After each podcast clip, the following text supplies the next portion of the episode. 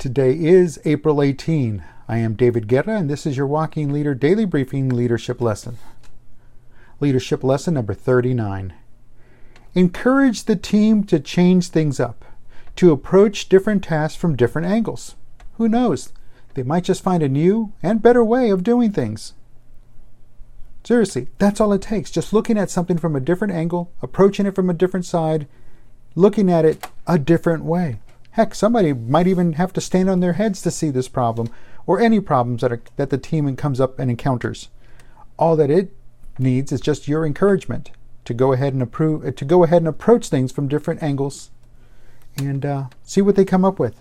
They, they might just surprise you.